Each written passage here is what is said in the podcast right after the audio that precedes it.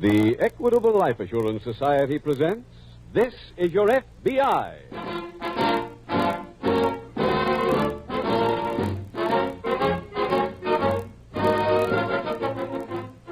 This is Your FBI, the official broadcast from the files of the Federal Bureau of Investigation. Presented as a public service by the Equitable Life Assurance Society of the United States and the Equitable Society's representative in your community.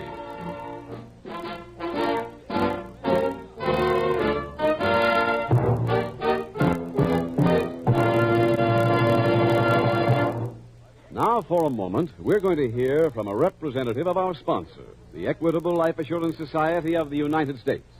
Last week, I saw my daughter off to our state university.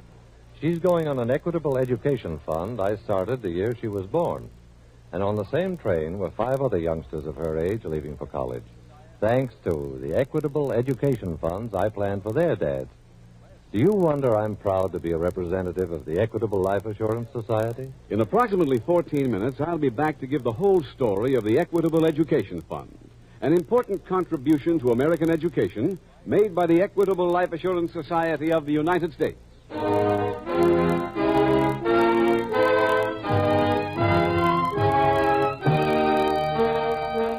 Tonight's FBI file Dead Man's Tale.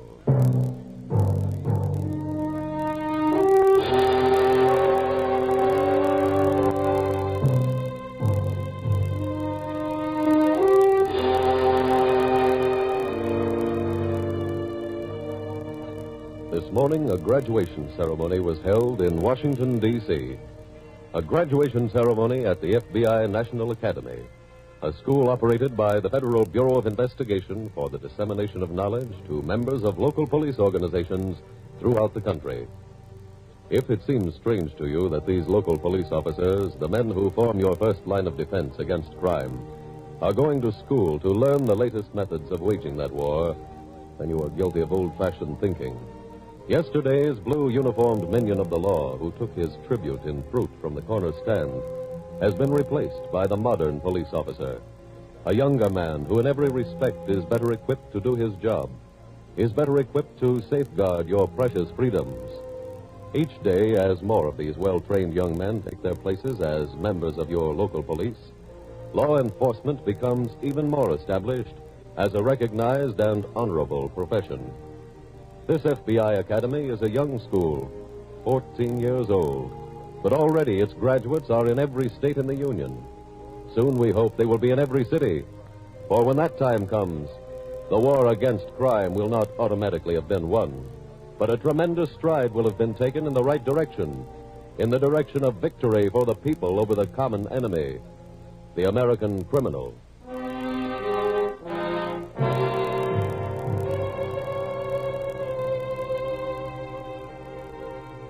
Tonight's file opens late at night in a large frame dwelling located on the bank of a river running between two Midwestern states. A man stands alone in the front room of this establishment, idly throwing dice on the table. A second man enters. Money's all counted, Tom. How'd we do tonight? Win 3600 That's not bad. What's with those dice? Trying to win a mine bet? Yeah, watch them. They're loaded. No craps. You going to use them in a joint? You ever seen me use a gimmick, George? No. Then how you going to start now? Tell that to the guys who try to sell me these things. If I run the games honest here, I get from 3 to 16% running for me every time a bet's made. So instead of 8 G's a night, I make 3600 hmm? Give a little, take a little. That's it. Look at the guy in the gray suit tonight. He walked out a $200 winner. Tomorrow, he'll tell everybody that he beat the joint for 2000 Everyone he tells is a new customer. Answer that, George. Yeah. Say we're closed for the night. All right. Hello. Yeah, Frank, yeah. He is? This late? Uh-huh. Yeah, yeah. We're closed tight. Well, just Tom and me. Uh-huh. Yeah. You sure? Okay, Frankie, thanks. So long. Was Frankie down at the hall? What do you want? That cop that's been giving us trouble. He's on his way out here. Scott? Uh-huh. Just got a warrant. but not to slow the joint. He's going to try and put the collar on you. What for? Well, that Hamilton guy signed a statement for him saying that you threatened his life if he didn't clean up his tab out here. What we do? We'll see him. What? I'll make him one more offer to come over. And if he turns you down? We'll fix it so he don't bother us again.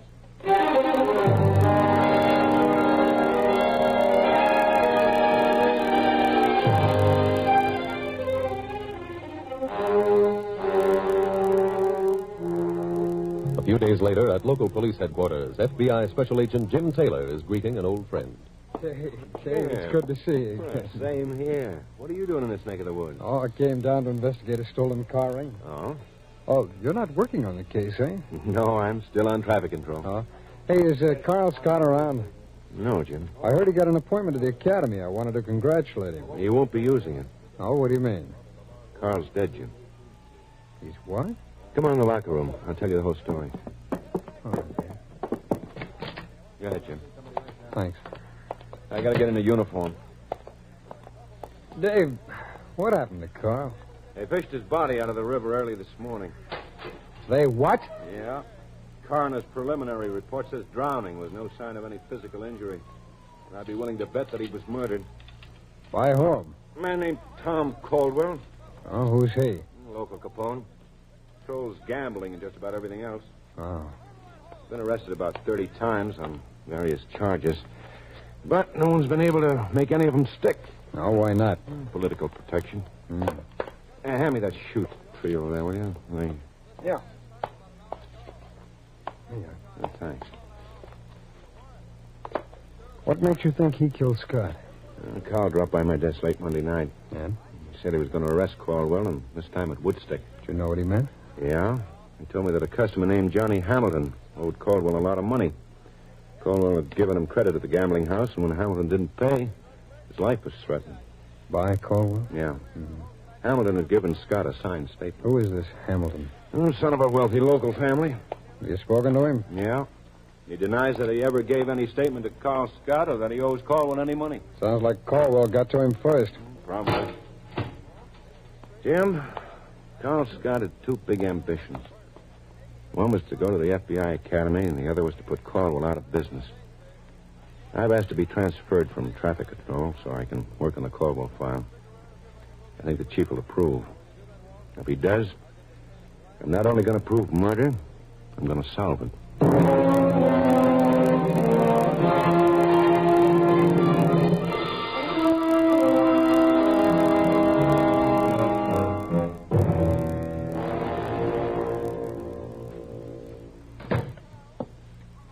Tom, Yeah.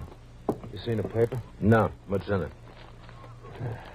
The coroner's office this afternoon declared, after a complete examination of the body of policeman Carl A. Scott, that the cause of death was. Accidental drowning. Oh. You already heard, huh? Mm-hmm. Oh, I just been to see Johnny Hamilton. Did you collect? No, Why not? he wouldn't pay. Did you tell him about the cop? Yeah, What'd he say?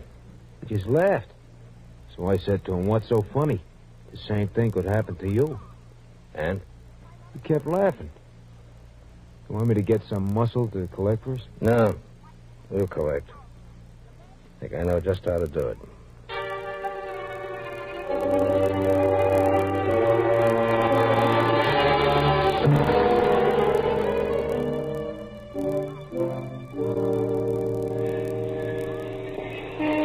Dave?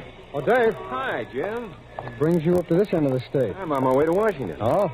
Remember that Carl Scott was supposed to go to the session of the Academy starting next week? Yeah. The chief is sending me instead. Why, that's great. Good luck, Dave. Thanks. I'll sure need it. I haven't done any concentrated studying since I was in school. I'll keep a good notebook, study a lot, and you'll make it. You taking the plane? No, on the bus. Oh, that's a long jump. I know, but it's cheaper, and every buck has to go a long way. I borrowed on my car to finance this venture. Ah, it'll be worth it. Oh, I know that, Jim. The only regret I have is stopping on that Caldwell file. Ah, there'll be plenty of time for Caldwell when you get back. If we don't catch up to him first. Are you working on him, too? Well, I don't know, Dave. We got a complaint from the chief of police across the river from you about some slot machines being in candy stores next to schoolhouses. Oh, that sounds like Caldwell, all right. Well, that's what this chief of police thought. And if we can prove that he transported them across in the state line in a stolen car that the police found, we may be able to give the U.S. attorney enough to prosecute him. I surely hope so. Hey, it's time for my bus. Look, I'm going to be at Mother Cartwright's in Washington, Jim, and the address is... I, I, I know it. Well, good. If you get anything on Caldwell, let me know. I will, Dave. I hope when you get back, you can visit him in a cell.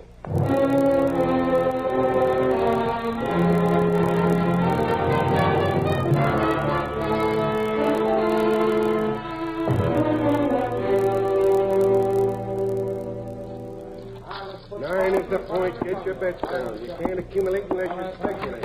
Here he comes. Tom. Yeah, George. Oh, my God. Oh, look.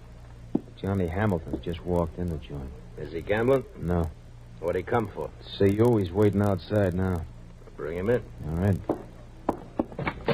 Five and two, it's a Hey, seven. Mr. Hamilton. Hey, the guy take the Come on in. You oh, coming out. Are you down? How are you, Mr. Caldwell? Okay. You're doing good business tonight. We'll break even. Want me to stick around, Tom? Yeah, might as well.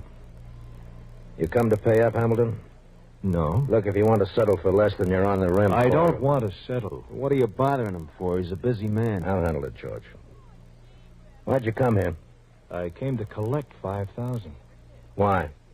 You owe us five. I know. I want you to call that square and give me a bonus. Are you daffy? No. I figure it's worth 5000 to you to avoid being tried on a charge of murder. What are you talking about? Remember the night that cop came out here to see you? The night I gave him the statement about you threatening me? Uh-huh. I drove out here with him. I was at the window when you killed him. I see. That's worth 5000 to you and your friend here, isn't it? Well, it's worth something. Like what? Like. Thanks, George. That pays him off.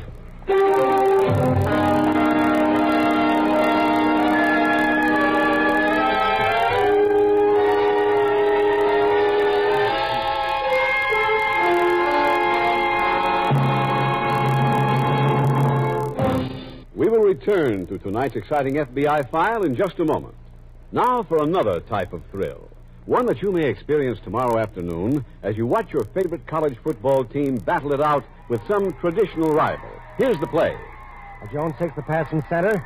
He's fading back. It looks like a forward pass. A long one, way down the field. Looks like, yes, it's completed for a touchdown. Football fields aren't the only places where college men score touchdowns. Surveys show that after graduation, they're still on the ball, still playing to win.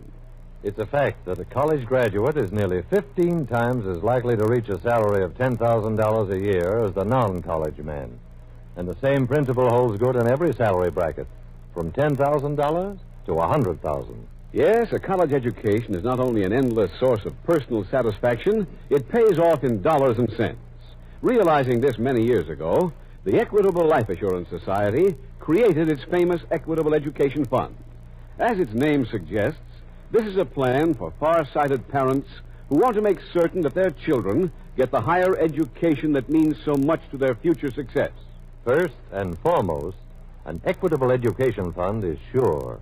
S U R E. Right. This fund combines planned regular saving with life insurance. So, if the father dies or becomes permanently disabled, this plan makes it certain that his children will still be able to get the education he was ambitious for them to have. Second advantage an equitable education fund is easy. You'll be amazed how quickly a comparatively small monthly payment builds up into a sum that is ample to see a boy or girl through college. Remember, higher education and higher salaries go hand in hand. So the more truly you love your children, the more determined you will be to give them a head start toward future success and happiness with an Equitable Education Fund. Get in touch with your Equitable Society representative soon. or send a postcard care of this station to the Equitable Society. That's E Q U I T A B L E. The Equitable Life Assurance Society of the United States.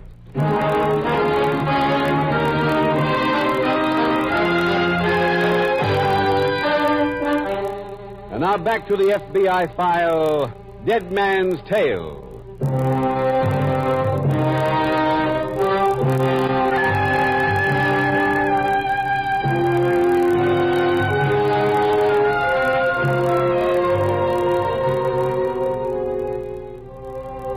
The situation described in tonight's case from the files of your FBI. The situation of a local police force anxious to do a job, but being prevented because of political shackles, is not an isolated instance. There are, for example, few jurisdictions where gambling is legal, and yet only the blind can truthfully say that they see no gambling in virtually every community in the country. In a few such instances, the laws are inadequate or antiquated and should be rewritten to fit present day conditions. In the overwhelming majority of cases, however, the laws are sufficient, but law enforcement officers are, to put it bluntly, restrained from functioning. Only one thing can free them to do their appointed jobs, and that is an aroused public. The Federal Bureau of Investigation does not imagine that any single individual can remedy the situation alone, but it does believe that something can be done. It's a big job, but it must be undertaken, and you, as an individual, can help start it and help see it through can help clean up your city and make it the kind of place in which you're proud to live. You can help do it by cooperative effort, by working with other individuals who, by themselves, could accomplish little, but who, by a mass effort, can achieve your aim. Your aim of seeing democracy at work, of seeing your local police function so that they can repay and build your trust.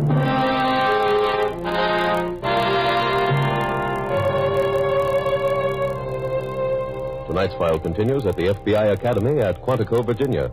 Policeman Dave Mitchell and his class are just finishing at the pistol range when Special Agent Jim Taylor approaches. High shooting, Dave. Hey, Jim, what are you doing here? I'm in service. Once every 18 months, every special agent comes back to Washington for a refresher course. The same things I'm studying at the academy? That's right. We learn what new scientific advances have been made by the lab. We exchange ideas with agents from other offices, and we get a series of lectures. Oh, I see. Well, say, uh, did you get anything on your investigation of Caldwell? No, Dave. No one was willing to testify against him. Yeah. And so far as you're concerned, Caldwell is untouchable. Oh, I wouldn't say that. We haven't given up entirely yet. Uh, Dave, didn't you tell me that a man named John Hamilton was Carl Scott's informant? Well, that's what Carl told me the night he was killed. Why? Well, Hamilton's disappeared. How do you know? Well, his parents reported his disappearance over two months ago. They were hysterical. They wanted immediate action. Yeah? Well, since we felt it might give us the key to a federal violation, we went to work on the case. We traced Hamilton's movements on the night of his disappearance. It led to Tom Caldwell's. Did you arrest Caldwell? No, just about that time, Hamilton's parents withdrew their support and asked that everything be called off. But why? I don't know, Dave. He didn't turn up. They said they were satisfied that he'd just run away. He'd come back when he was ready. Well, that'll be something else for me to work on. Yeah. Well, when do you graduate, Dave? This week. And then I'm going home. I'm going to keep working till Tom Caldwell goes to the chair for Carl's murder.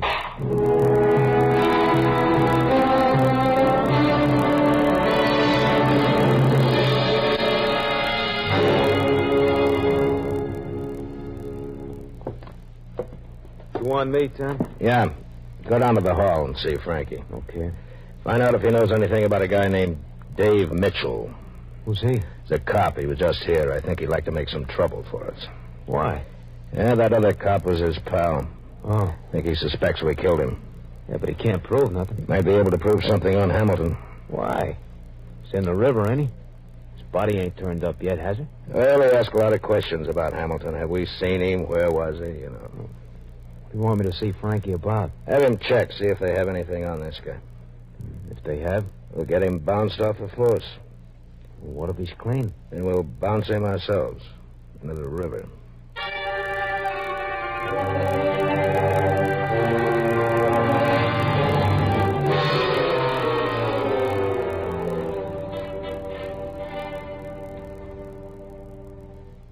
Got a few minutes, Jim? Hmm? Oh, hello, Dave. I was just going to call you. Oh, about what? Well, I just got back from Washington this morning. The SAC put me on a case that's down in your section. Mm, what kind of a case? Well, there have been several hijackings recently on the highway outside of Hawthorne. I'm going down to see if I can spot anything. Oh. Oh, tell me, how you doing with Caldwell? I think he's responsible for Hamilton's disappearance, Jim. Oh? Any proof? Well, I went over the microfilm at our local bank to see what checks Tom Caldwell deposited the day after Carl Scott disappeared. And? Well, you see, lots of the people who gamble at Caldwell's and lose pay by check. Mm-hmm. I thought those checks could tell me who had been at the gambling house that night. It's a good idea. That's an investigative angle I learned at the academy. And it paid off? Yes, sir. I interviewed the writers of every check, and finally I came up with one who was stalled in the parking lot after the place closed. Mm-hmm. He saw a policeman knock on the door, and someone let him in. Well, that would be Scott. Yes. And also, he saw a man that night who answers the description of Hamilton. Now, where? Driving the car that brought Scott out to Caldwell's. He says the man stayed in the car and waited. It was exactly 3 o'clock. The coroner's report says that Scott drowned at 3.15. No, that's a real solid factor, Dave. Yeah. Oh, uh, this is what I came up for. Uh, Jim, will you send this sheet of paper to your lab and see if they can read it? Sure, sure. What is it? It was found on Carl Scott's body. It didn't mean anything to any of us on the force then, but the knowledge I gained in document examination at the academy made me take it to an X-ray lab in Hawthorne. And? They put it under black light. Fluorescence showed up all over it. Huh? The water had washed away most of the ink, but the pigment remained. Enough to read any of it? No, but I'm hoping they'll be able to read it by using infrared photography at the lab. Okay, Dave. I'll airmail it right away. Thanks, Jim. And as soon as I get it off, we can leave and go back to Hawthorne together.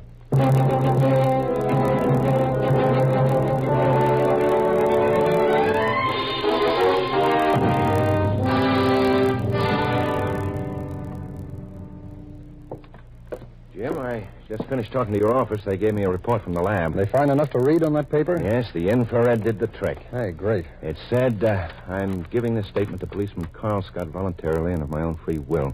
I do hereby swear that within the past ten days, one Tom Caldwell, the owner of a gambling establishment, threatened, and that's all there was on that sheet of paper. Obviously, there was a second sheet that wasn't found on Scott. Uh, there's uh, no signature at all on that page, huh? No, but from what Scott told me the night he disappeared, Hamilton had to have been the writer. Well, there's only one way to learn what was on that second page, Dave. Find young Hamilton alive.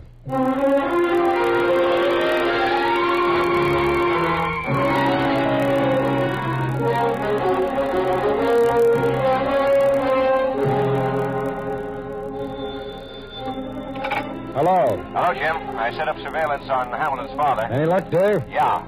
He went to Western Union. I followed, watched him through the window. I saw him take a pad of money order blanks, write out an order, and give it to the clerk. You find out who he sent the money to. No, I couldn't, but I've got the pad. See you back at headquarters.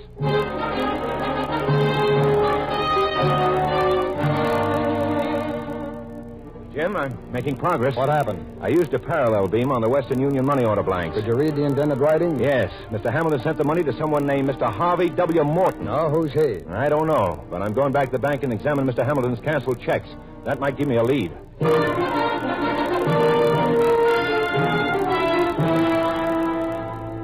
there been any calls for me, Jim? No, Dave. I was hoping I'd hear from the police at Fultonville. That's where the money order was sent. Did you go over Hamilton's checks? Yes. Several of them were cashed by this Harvey W. Morton. Ah, Excuse me. Hello. What's that? Fine. Yes, hold him. Well, looks like our luck is turning, Jim. Oh, why? That was the Fultonville police. They've located Harvey W. Morton, and they're holding him for us. And, Jim, Yeah? Morton is really John Hamilton.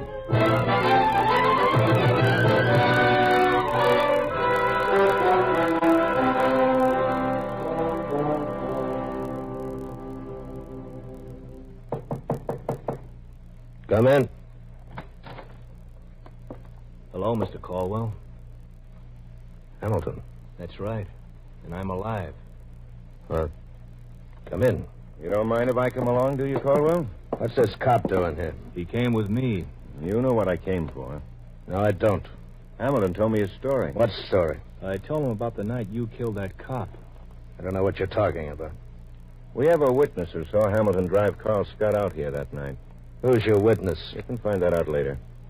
Right now, I've got a warrant here for your arrest on the charge of murder.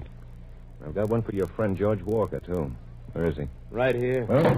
Keep your hands above your head, copper. This gun goes off. Nice work, George. What do you want me to do with him? Finish the job on Hamilton and give the cop the same treatment. Kid. Stand where you are. Grab his gun, Tate. Right. Who are you?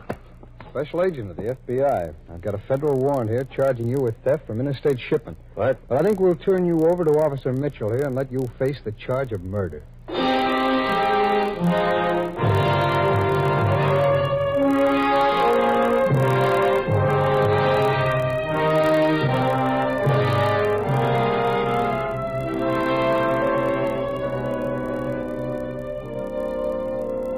Members of the Caldwell gang were turned over to state authorities, prosecuted for murder, convicted, and executed.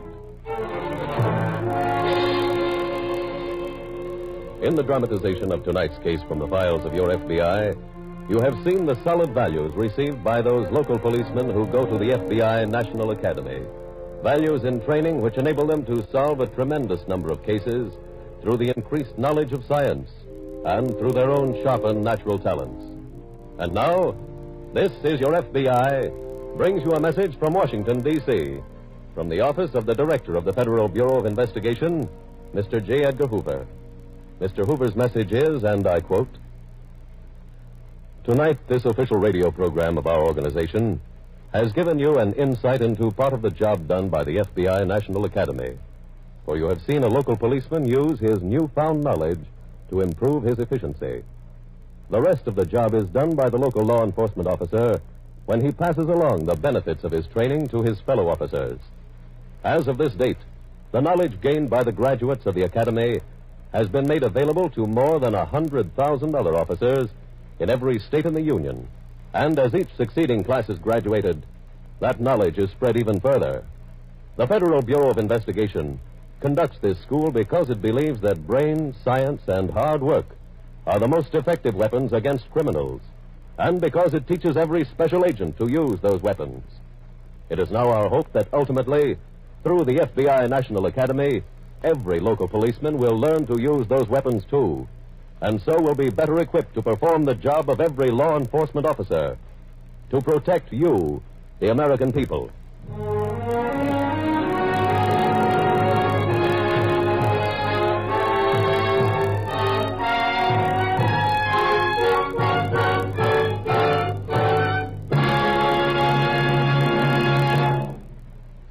In just a moment, we will tell you about next week's exciting case from the files of your FBI. But first, let's hear briefly from an Equitable Society representative on the subject of an Equitable Education Fund. I'd like to leave this one thought with our audience, Mr. Keating. The sooner a father starts an equitable education fund after his youngster's birth, the lower the monthly payment will be. So don't delay. The man whose words you have just heard speaks for 6,000 Equitable Society representatives from coast to coast who are always ready to give you friendly help and counsel. If you do not know the name of the equitable man in your community, send a postcard, care of this station, to the Equitable Life Assurance Society of the United States.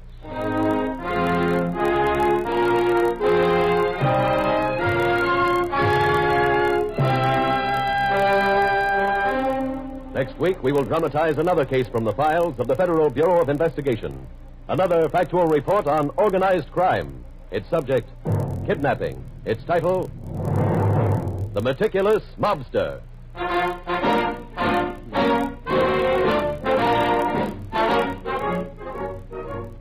The incidents used in tonight's Equitable Life Assurance Society's broadcast are adapted from the files of the Federal Bureau of Investigation. However, all names used are fictitious, and any similarity thereof to the names of persons living or dead is accidental. Tonight, the music was composed and conducted by Frederick Steiner. The author was Jerry D. Lewis. Your narrator was William Woodson, and Special Agent Taylor was played by Stacy Harris. Others in the cast were Tony Barrett, Bill Conrad, Ed Gargan, Peter Leeds, and Bill Johnstone. This is Your FBI is a Jerry Devine production. This is Larry Keating speaking for the Equitable Life Assurance Society of the United States and the Equitable Society's representative in your community, and inviting you to tune in again next week at this same time when the Equitable Life Assurance Society will bring you another thrilling story from the files of the Federal Bureau of Investigation. The Meticulous Mobster on This is Your FBI. This is ABC, the American Broadcasting Company.